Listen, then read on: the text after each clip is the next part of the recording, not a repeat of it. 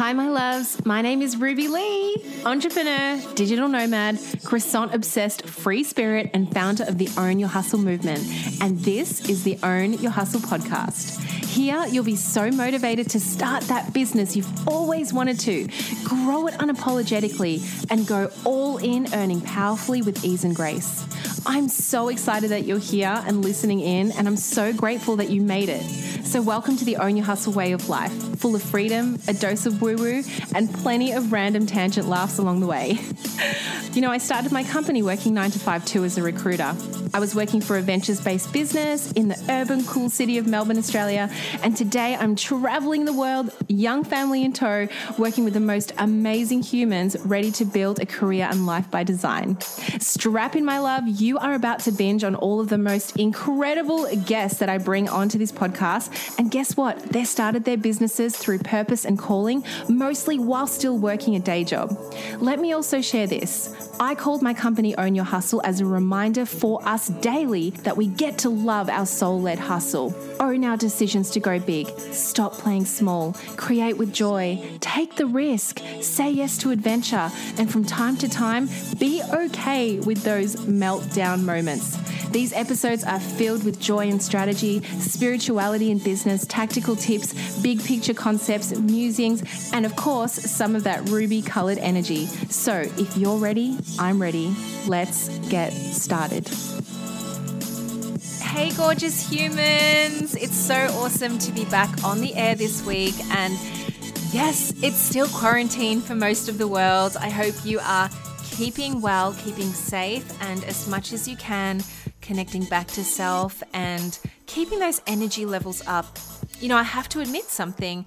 It definitely has been very contrasting this week. I have been really mourning the loss of a really big part of my life, which is that element of travel, and a really big and deep part of my value system being freedom. I've been really needing to find ways to reinvent and reframe what that value looks like in this current condition of our world and the state of play at the moment.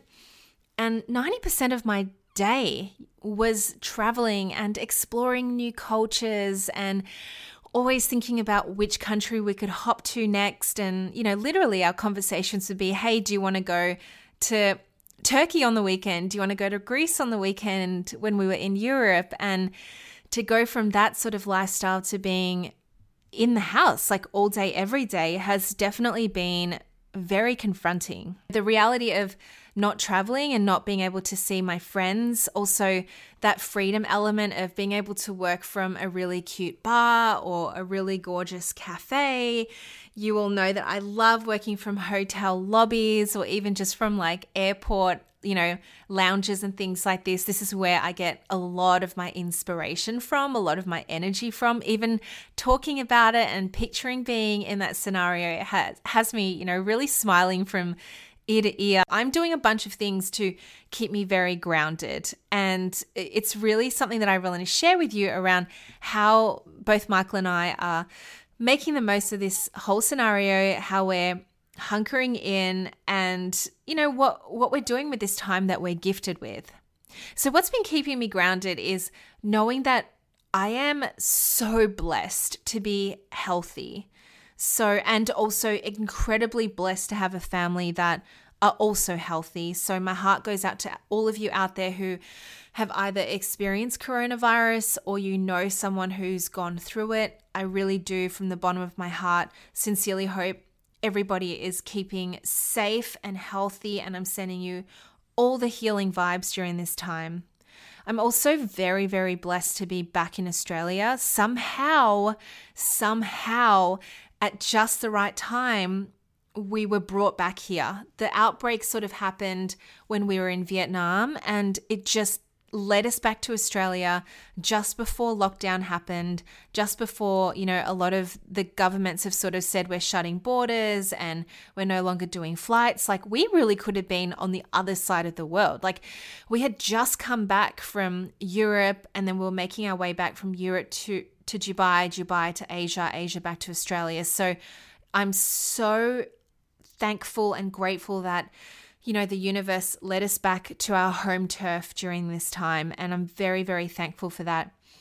And also, the stability of not being able to move around so much has really kept me very grounded. I mean, of course, we love the travel and it's such a big part of our life and, and our energy source. But on the flip side, being grounded gives us an opportunity to really feel connected more than ever. I feel so, so, so connected to Australia again. Being able to see the beach and being familiar with the surroundings has been quite comforting in a way. But I want to also talk about what's keeping me happy. So, feeling grounded is one thing, but also feeling happy is another.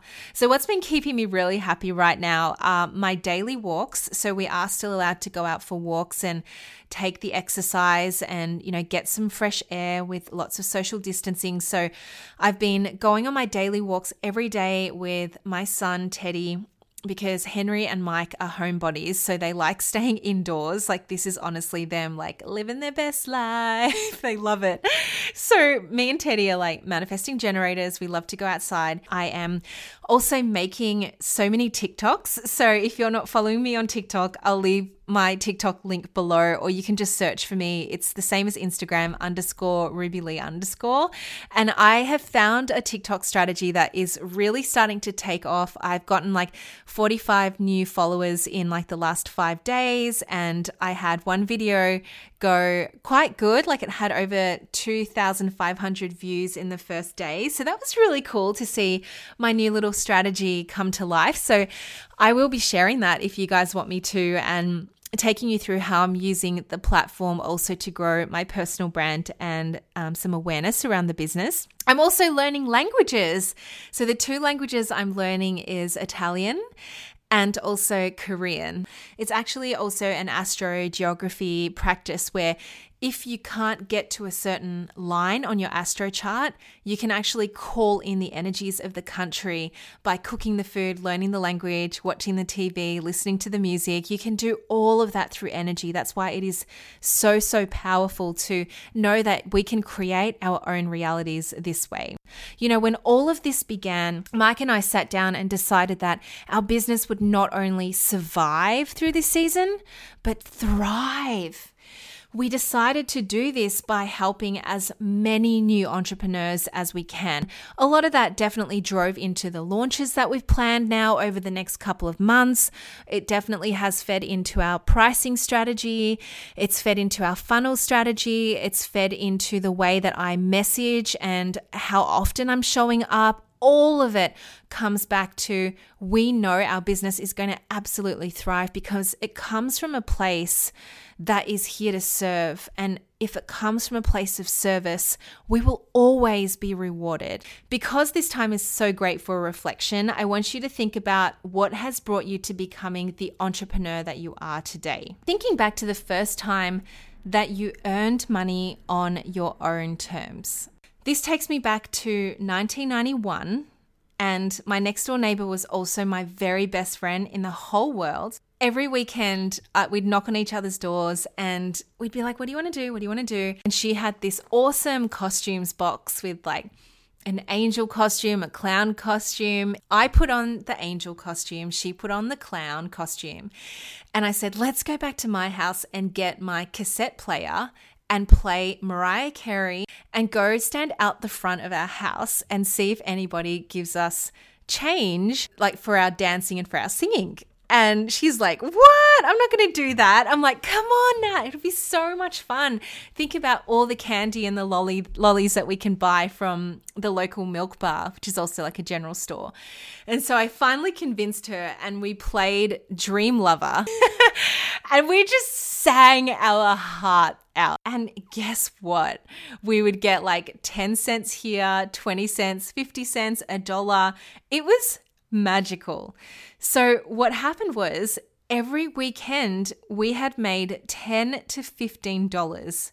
That was so much money back in 1991. We were so so little, but we had so much fun doing it. And of course so much fun eating all the sweet things and buying it with our own money. I remember my parents and her parents actually going, "Where did you actually get the money from?" We're like, "No, seriously, we were just busking." That was such a cool memory. So, that was the first time I earned money on my own terms. I, it wasn't pocket money from my parents.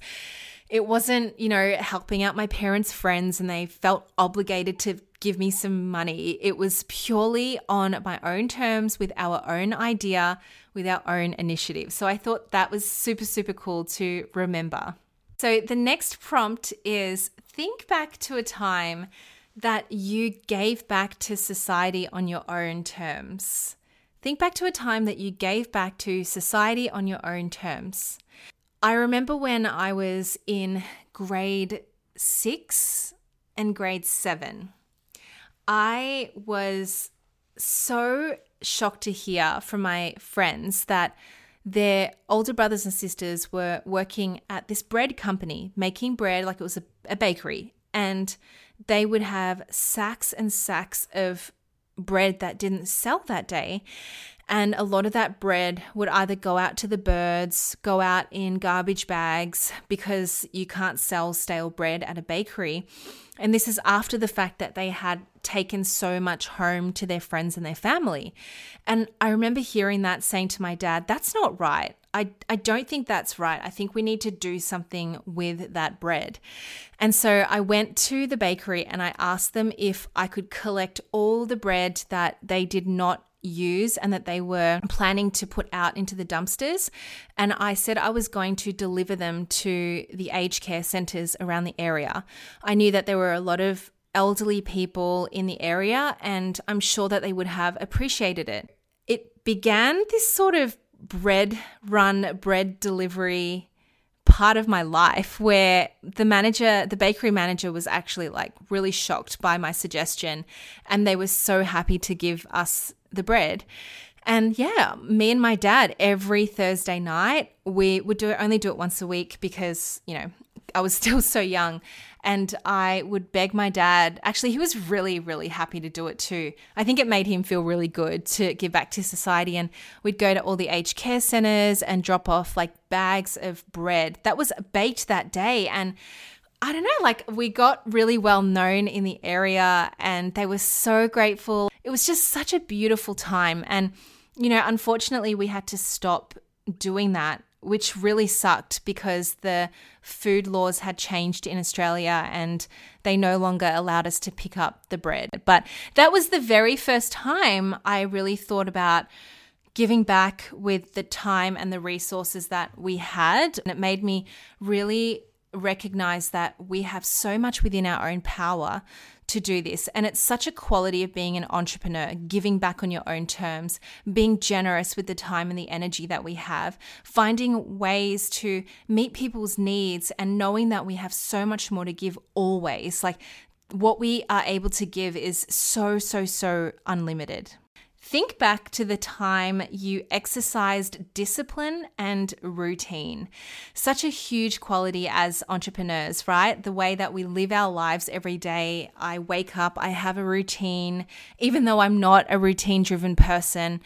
It's just become such an innate part of me that I don't even think about it anymore. Like, I don't need to have to do lists and a huge calendar and reminders telling me to do certain things. It's just a part of my like circadian rhythm, if you like. So I was very, very sporty growing up. I ran track, I played a lot of tennis. Every weekend, whenever my tennis team would play a rotation or a round robin in our district, we'd have to be at the courthouse by like 5 or 6 a.m., especially if I played clay and I had to bag the courts. So we had to like water the courts, we had to grab the mats and bag it and to make sure like, you know, it was beautifully even.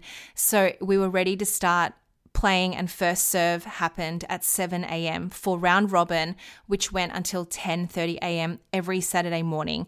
So this was the discipline that came with it and I became the tennis captain of our club and uh, it was like me and six other gals that would play round robin. So I would do like the rosters, I would do who would be playing together in a doubles team, who would be taking on singles that week, and if anyone was injured, I would have to bring someone off the bench and call around and see if the girls were available to play comp with us. So there was a lot of discipline and a lot of routine, and obviously a lot of leadership skills there as well. I would have been about 13 or 14 years old.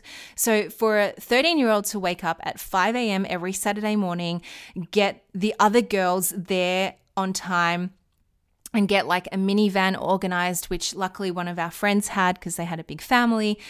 All of it, really, if I cast back to that time, has really helped me today lead teams all throughout my career, help me stay really true to my word, stay really disciplined on top of my day. And it's just a really nice memory to have because it really helped me go, okay, like I'm I'm actually responsible. I have a responsibility to have to my clubhouse, to my team, to my other players, and of course to the district because they were so like excited for us to like win pennants every year and to take out championships and whatnot. So that in itself has really helped ground me as an entrepreneur and definitely the business owner that I am today. Okay, second last prompt is think back to the first time you were so determined to beat your own personal best record. So, thinking about this from an entrepreneurial point of view, we always want to better ourselves, right? We always want to better the last month that we did financially. We always want to better our statistics and our growth from a social media point of view. We always want to get bigger, get better, like write better, speak better, all of that.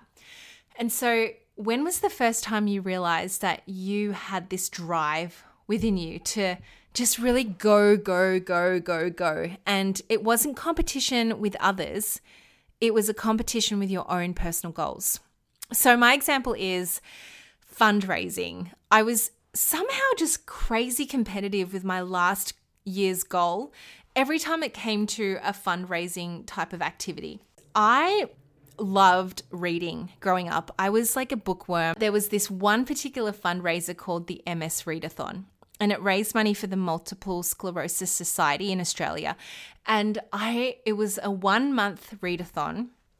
And oh my god, I remember one year I was so determined to beat my first year record of six books in a month that I blew it out of the water and I read 15 books in 30 days.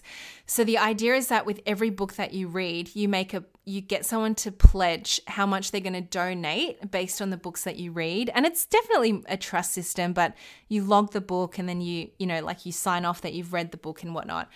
And so I would say to my friends and family and uncles and aunties, like for every book I read, you're going to donate $5.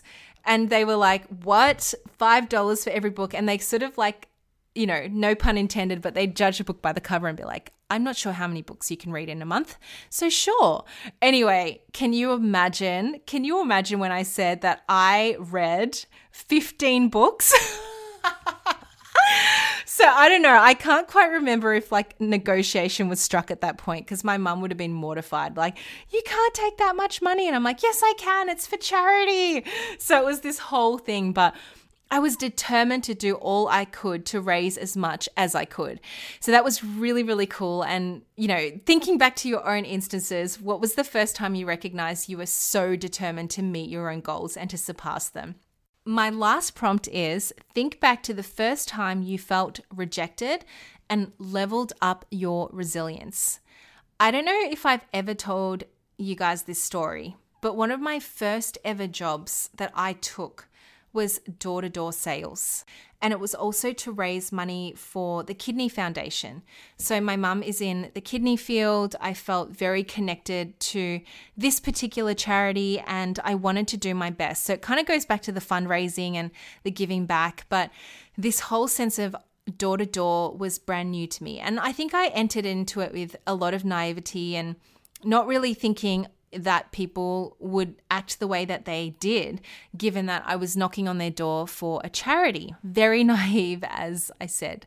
And this is during the time of like energy providers and utilities knocking on doors to make sales and all of that. So I didn't realize I was going to fall into the contingent of people that got their doors, you know, like doors slammed in their faces and people yelling abuse and people threatening to get their dogs out to get me off their lawn and at one time, I had someone throw their lunch at me. I could see people hiding inside, like not wanting to open the front door. That was a really big eye opener for me, especially because I had never ever had a sales job. And I would be walking the streets through rain, hail, or shine.